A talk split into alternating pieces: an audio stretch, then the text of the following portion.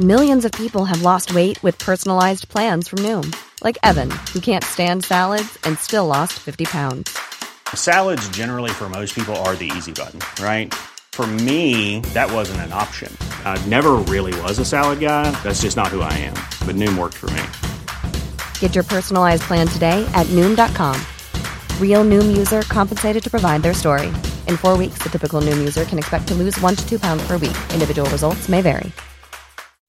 When you make decisions for your company, you look for the no brainers. If you have a lot of mailing to do, stamps.com is the ultimate no brainer. Use the stamps.com mobile app to mail everything you need to keep your business running with up to 89% off USPS and UPS. Make the same no-brainer decision as over 1 million other businesses with stamps.com. Use code program for a special offer. That's stamps.com, code program.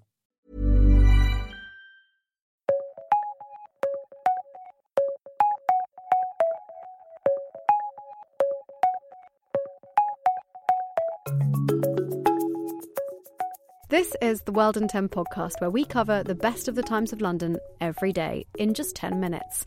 I'm Rebecca Myers. And I'm Toby Gillis. And we're doing something just a tiny bit different today because once in a while you get a breaking story just before you record the World in 10.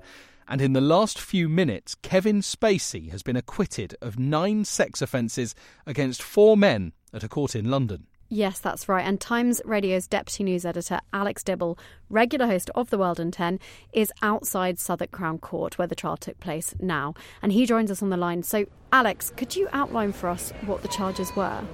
Well, guys, he was accused of nine sexual offences against four different men. He was accused of grabbing three of them by the crotch and performing a sex act I, uh, on another. And actually, he's just about to address the media. Actually, I'm going to stick my mic in. You can understand. Uh that there's a lot for me to process after what has just happened today. But I would like to say that I'm enormously grateful to the jury for having taken the time to examine all of the evidence and all of the facts carefully before they reach their decision. And I am humbled by the outcome today. I also want to thank the staff inside this courthouse, the security, and all those who took care of us every single day. My legal team, Evan Lowenstein and Lucy, for being here every day. And um, that's all I have to say for the moment. Thank you very much.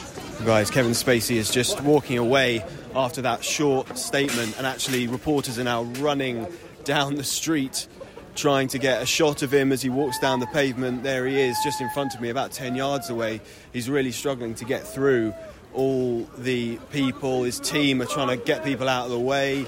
You can hear people asking questions about House of Cards.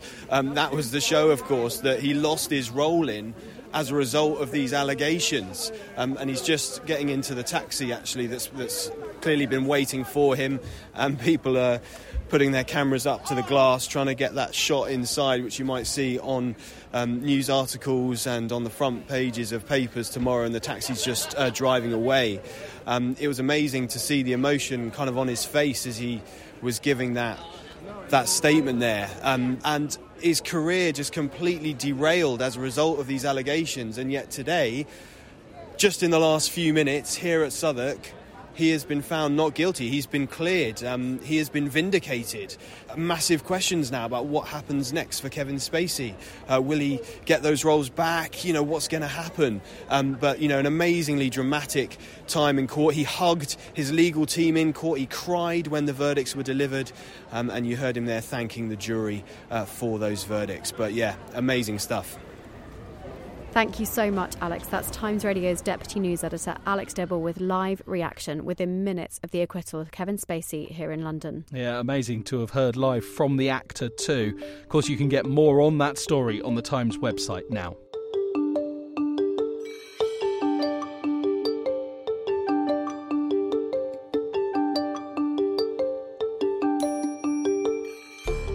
This is a headline you certainly don't read every day. Singapore will execute a woman for the first time in almost 20 years. As the Times Asia editor Richard Lloyd Parry has reported, human rights group the Transformative Justice Collective say the authorities in Singapore are planning to hang a 45 year old woman for smuggling drugs. Saridewi Djamani is scheduled to be executed on Friday after being given a death sentence, which is mandatory according to Singaporean law, for possessing 30 grams of heroin in 2018. The last time Singapore executed a woman was back in 2004, and this might be an unusual case because of the sex of the offender, but there were actually 11 people executed for drug possession there last year. Only today, a 56 year old man was killed for trafficking heroin. Rich has told us the country's justification for this policy. The Singaporean government, their view would be that if you deal hard drugs such as heroin, you are in the same league as a murderer. You are destroying lives by dispensing these addictive poisons. Now, many people disagree with that. People end up dealing drugs often because they're victims themselves, addicts themselves. They, they often tend to be people in minorities, including ethnic minorities so there are a lot of people who disagree with that, but that's the view here. Activists, including Amnesty International, have said it is unconscionable and cruel. They've said there's no evidence that the death penalty has a deterrent effect or any impact on the use of availability in drugs. But there does appear to be little chance Singapore will change its policy too, despite being one of only four countries in the world to have executed people for drug offences last year. The other three are China, Iran, and Saudi Arabia.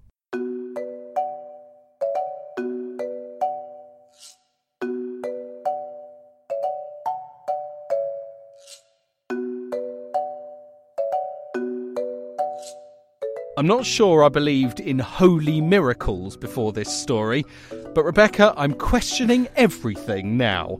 Because it seems that a bunch of nuns on the wildfire stricken Greek island of Rhodes appear to have saved their monastery from total ruin armed with a few buckets and their kitchen sink. Yes, sometimes as a journalist, you come across a story that you think you really couldn't make this up. And that is what seemed to have happened to Tom Witherow, who is reporting on the island for The Times. He discovered this incredible tale when he chatted to a nun on a hill on the east coast.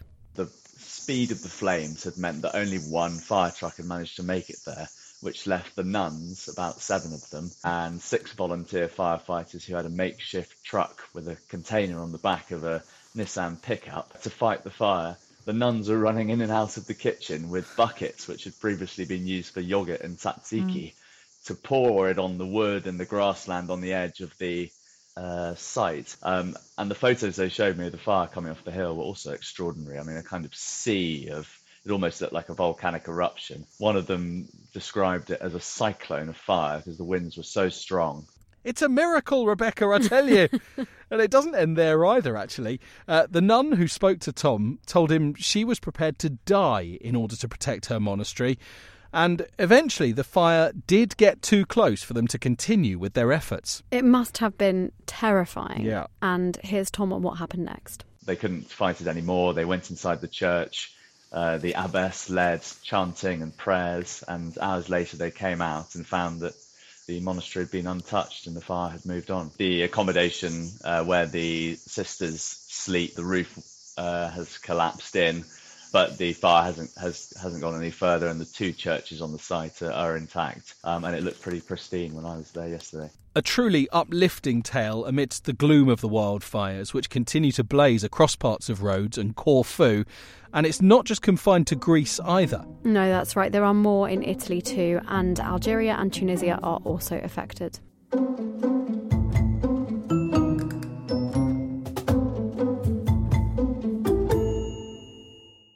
Now, this one feels like the start of a sports movie sequel, where there was great joy at promotion at the end of the first film, and then the next one begins with a huge setback, Rebecca. Yes, we are back on Wrexham FC at the World in 10, the football club owned by Rob McElhenney and Ryan Reynolds, who won promotion from non league into England's professional football pyramid in May. And with that glamour comes more opportunity, including a pre season friendly against the mighty Manchester United yesterday.